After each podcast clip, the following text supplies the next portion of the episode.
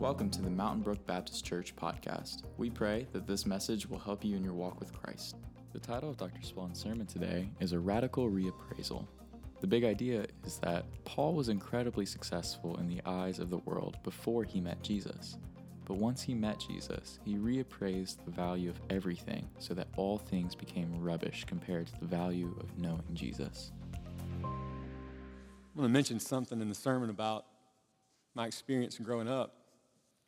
And one of the things about growing up that I remember is um, grew up in a church where people, usually most Sundays, usually the same guy would figure out some way to say amen at some point during the Sunday morning worship service.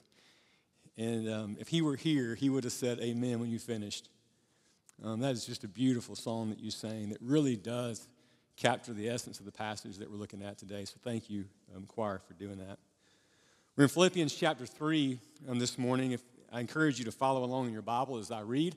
If you didn't bring a Bible, um, grab one of those Pew Bibles in front of you and turn to page 831, Philippians chapter 3. One more thing I wanted to acknowledge um, Mitchell and Caitlin are in part of a young married Sunday school class and a new class that's recently been launched, and um, so many of them were here. Hope you saw that, Mitchell, um, as a sign of their support and love for you, and that's that's good to see um, in our church. So glad you're here. Working through the book of Philippians, we started the first week um, looking at Paul's prayer for the Philippians and acknowledging our dependence upon God to be at work among us to accomplish his purposes and his plans in and through us. Last week we looked at Christ's humility and thought about what it might look like for us to look out not just for our own interests, but also for the interests of others here in our community of faith and in the world. And today we're going to look at um, what it looks like for us perhaps to embrace and understand the true value of what God has done for us in Jesus so that we see everything else in an appropriate um, value in comparison to what he's done for us in Jesus. So, that in mind, I invite you to listen to Philippians chapter 3, beginning in verse 1. Paul writes, Finally, my brothers and sisters, rejoice in the Lord. It is no trouble for me to write the same things to you again, it is a safeguard for you. Watch out for those dogs, those men who do evil, those mutilators of the flesh. For it is we who are the circumcision, we who worship by the Spirit of God who glory in Christ Jesus and put no confidence in the flesh, though I myself have reasons for such confidence. If anyone else thinks he has reasons to put confidence in the flesh, I have more. Circumcised on the eighth day of the people of Israel, the tribe of Benjamin, a Hebrew of Hebrews. In regard to the law, a Pharisee. As for zeal, persecuting the church. As for legalistic righteousness, faultless. But whatever was to my profit, I now consider loss for the sake of Christ. What is more, I consider everything a loss compared to the surpassing greatness of knowing Christ Jesus my Lord, for whose sake I have lost all things. I consider them rubbish, that I may gain Christ and be found in him not having a righteousness of my own that comes from the law, but that which is through faith in Christ. The righteousness that comes from God and is by faith. I want to know Christ and the power of his resurrection and the fellowship of sharing in his sufferings, becoming like him in his death, and so somehow to attain to the resurrection from the dead. This is the word of the Lord. Thanks be to God. One of the things I like to do a lot growing up, I like to collect baseball cards. And I think I got this love, or I started this love, by watching my brother in law, Jonas, who I wouldn't have told him at the time, but I wanted to be like him in a lot of respects. And so he was a baseball card collector, and so I thought I would be as well. And so one of the things that we would do on a fairly regular basis is that we would go to a place called Trade Day. Now, you might be able to picture what trade day looks like in your mind. It's a kind of a flea market type thing that happens. Probably the official name is Burr's Trading Post. Don't Google it, you won't find it. You can't order anything and have it delivered to your house for sure. On Mondays and Thursdays, you could show up at trade day, and there was a collection of stuff that would make itself make its way to trade day. And I would walk through the aisles, and I'd walk past the the chickens. I couldn't really figure out what I would do with a chicken or a goat. Walk past the used toys or the tools or the old chainsaws that people were trying to sell.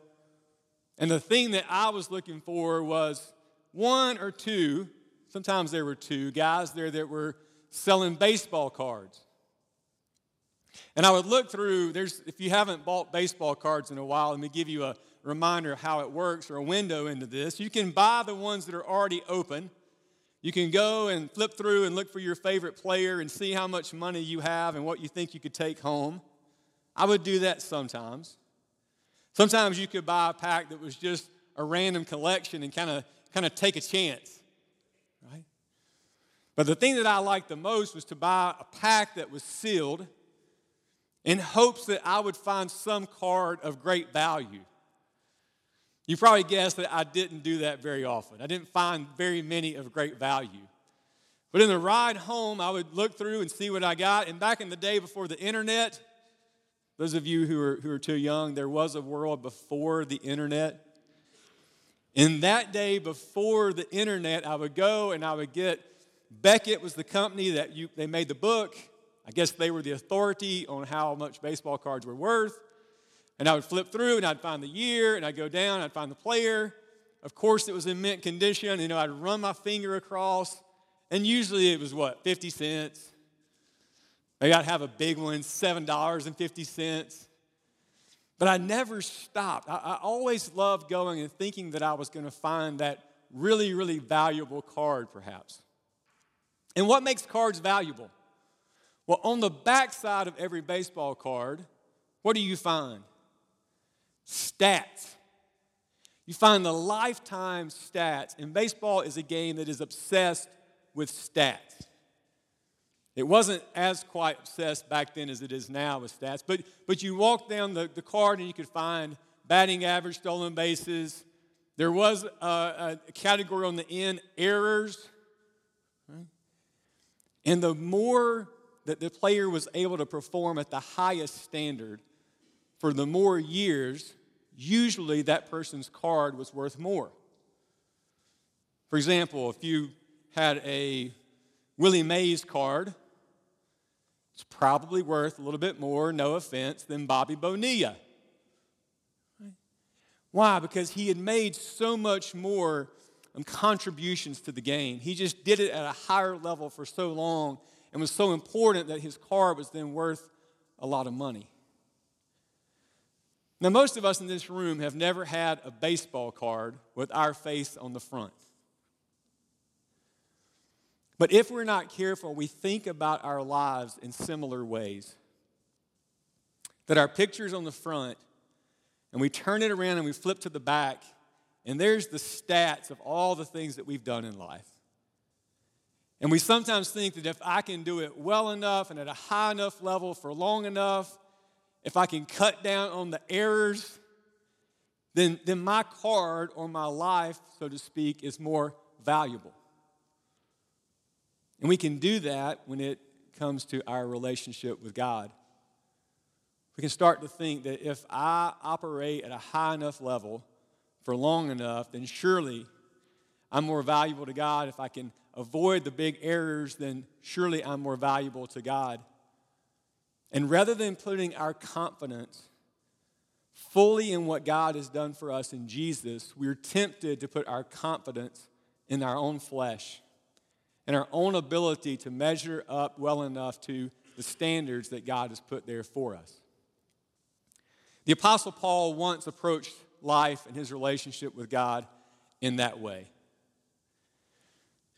And if there were to have been um, trading cards for which Paul was uh, a category, and you got the Apostle Paul, you would have been really, really happy that day at trade day. When you got home and you looked down the, the Beckett list, it would have been worth a lot of money because Paul did it at a high level for a long time. And he lays out his resume, so to speak, here in Philippians chapter 3. And he says, to his opponents who were trying to preach a different gospel or add to the gospel in Philippi that if righteousness before God is a matter of the things that we can do in our own power, then I want you to know that I am at the top of the list. Listen to what he says there in verse 5. Paul says, I was circumcised on the eighth day. Just means that he was circumcised in keeping with Old Testament law. So, the, from the very early ages, his parents did the right thing. Check. Of the people of Israel, of the tribe of Benjamin, a Hebrew of Hebrews. Paul's just saying, if you look back at my genealogy, I belong to the right people. And I can even tell you what tribe I was in. I was, I'm from the tribe of Benjamin. Everything in my life was perfect. Everything that I inherited at birth, things that were done for me before I could even do them myself, everything checked out. And then Paul's going to say in the next verse that, that he took every opportunity to make advantage of the blessings that he had received. In regard to the law, a Pharisee. That, that just means for us that, that Paul knew the Old Testament backwards and forwards. If there was Bible drill in Paul's day, he had all the ribbons. You didn't want to ask him a question about anything Old Testament, he had it locked down. He knew it forwards and backwards. As for zeal, persecuting the church. So when Paul started to understand that there were people claiming that Jesus Christ was the Messiah and that these Gentiles could come in and be part of God's people in full standing, Paul persecuted the church, thought that their teachings were blasphemous. As for legalistic righteousness, faultless. Other translations say blameless. And Paul goes into detail about his life and about how perfect he was if we were judging him by the flesh, because that was what his opponents were trying to inject in Philippi. They were trying to get Gentile believers to accept the Old Testament expectation of circumcision. Kids, when you get home today, ask your parents what that means. But when you go to the Old Testament, there was this expectations in Genesis 17 that if you were a part of God's covenant people, then you took on circumcision as a sign of belonging to God's people. And in the first century, when the gospel began to explode and take root among Gentiles, there was a real problem to understand how do we bring them into God's people. And if you read through the book of Acts, you, you get this. I mean, things that would make us nervous in, in our kind of politically correct culture. When you read through and Paul goes and he visits these Gentiles, he says things that you and I would be like, you can't say that, Paul. But Paul's like, you know I'm not supposed to be here. Like, why have you called me here? I can't come in and be with you.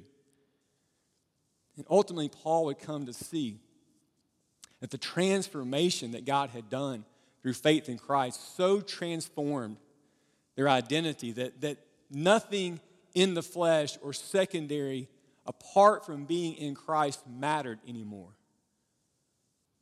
And so he goes on the offensive in Philippians chapter 3. Finally, my brothers and sisters, rejoice in the Lord. It's no trouble for me to write the same things to you again and it is a safeguard for you. Watch out for those dogs. Dogs are just unclean animals. And perhaps Paul's doing something here where he's saying, you, you are trying to help Gentiles understand how they can be fully clean or a part of God's people, but actually, what you're doing is opposing God's purposes. Those men who do evil, those mutilators, mutilators of the flesh, for it is we who are the circumcision, we who worship by the Spirit of God, who glory in Christ Jesus, and who put no confidence in the flesh. So, what Paul says is that now, on this side of the life, death, and resurrection of Jesus Christ, that Jesus alone has fully met the demands of the law on our behalf so that we no longer strive to do it well enough, long enough in order to earn God's favor. Instead, we receive a righteousness that is not ours through faith in Jesus Christ, and we're fully reconciled to God and become members, full standing in God's people because of what God has done for us in Jesus. Full stop.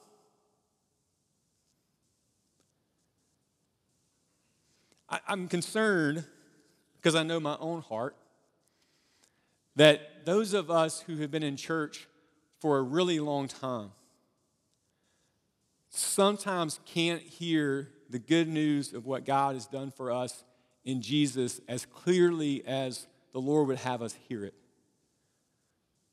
And we start to creep back into legalism and doing it well enough for long enough to earn God's favor.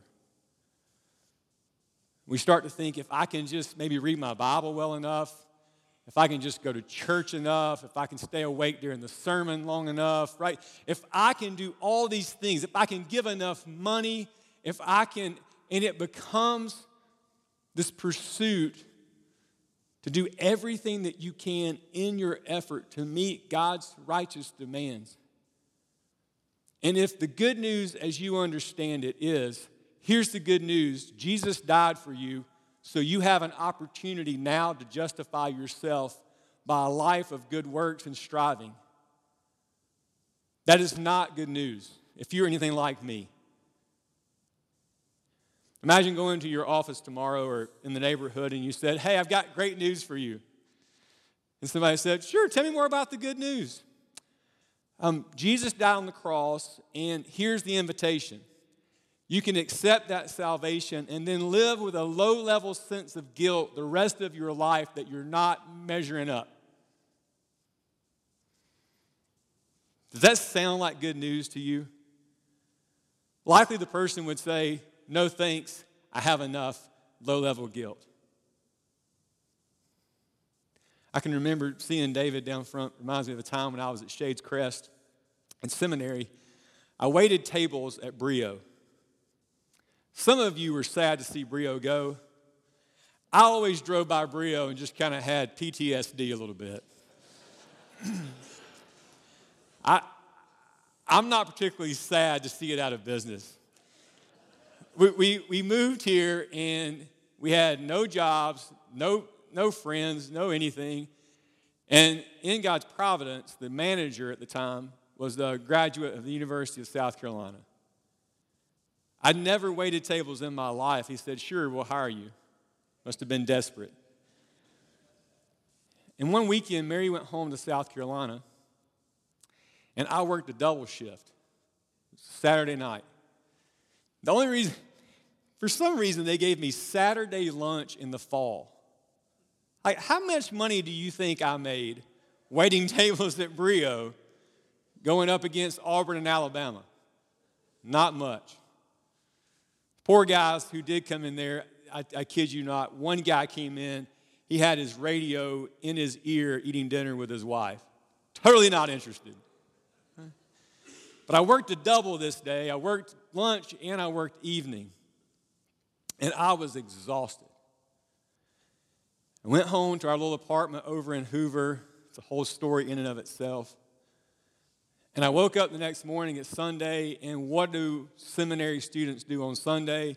We go to church. And I got up, and the whole thing shower, getting dressed, getting ready to go out the door. And I look up, and church is over. I had slept through church. So I still had to eat Mary was not there, so I made my way down to Jim and Nick's, not far from our apartment. I'm sitting there, it sounds like a bad country song. I'm sitting there eating by myself, drowning my sorrows, and guess what happens? Church people walk in who obviously had been to church.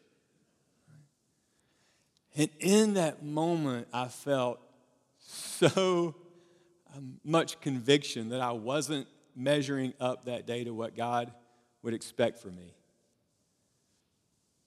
And the truth of the gospel, you all, is that on my best days, if I'd gotten out of the bed that morning and I had gone to the Walmart parking lot and witnessed to 12 people and led a mini revival, and then went to church, and then taught Sunday school, and then preached the sermon, and then left and changed somebody's tire on the side of the road, and then bought lunch for everybody who couldn't pay for it. The good news is that each of those days, God's love for me in Jesus is constant. And Paul says, I don't brag in myself. That word glory, you can translate it brag. I no longer hold up my trophy and say, Look at what I've done. I've been holy enough for long enough. I memorized the Bible enough. I've given enough. I'm, I'm glorying in who I am and what I've done. I'm bragging. Paul says, Now I put no confidence in the flesh and in what I can do, but instead I brag on Jesus and what he has done. I brag and I glory in what Jesus has done for me. And in Philippians chapter 3, when he says, Finally, brothers and sisters, rejoice. If you had your card, if you did have a baseball card, if you do, please show me at some point. I would love to see it. But you flip over on the back. And this is what the good news is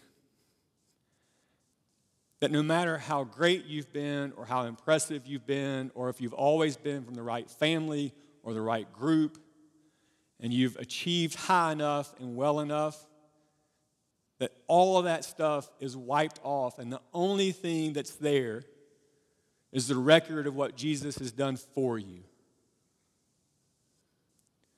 Or if you're like some people and you're obsessed with the E, like you're obsessed with the errors that you've committed, and you think there's no way, like there's no way that God could be fully pleased with me because I'm going to give you all the errors that I've committed. And the good news of the gospel of Jesus Christ is that's gone. And the only thing on the back of that card is the perfect righteousness of Jesus that is now yours through faith and not in what you have done. It's so important that you and I, as followers of Christ, value the correct things. And it's not that how we live doesn't matter. It's not that how we respond. We do, like the choir song said, our greatest joy is now to know this Savior who's revealed himself to us in these miraculous and gracious ways.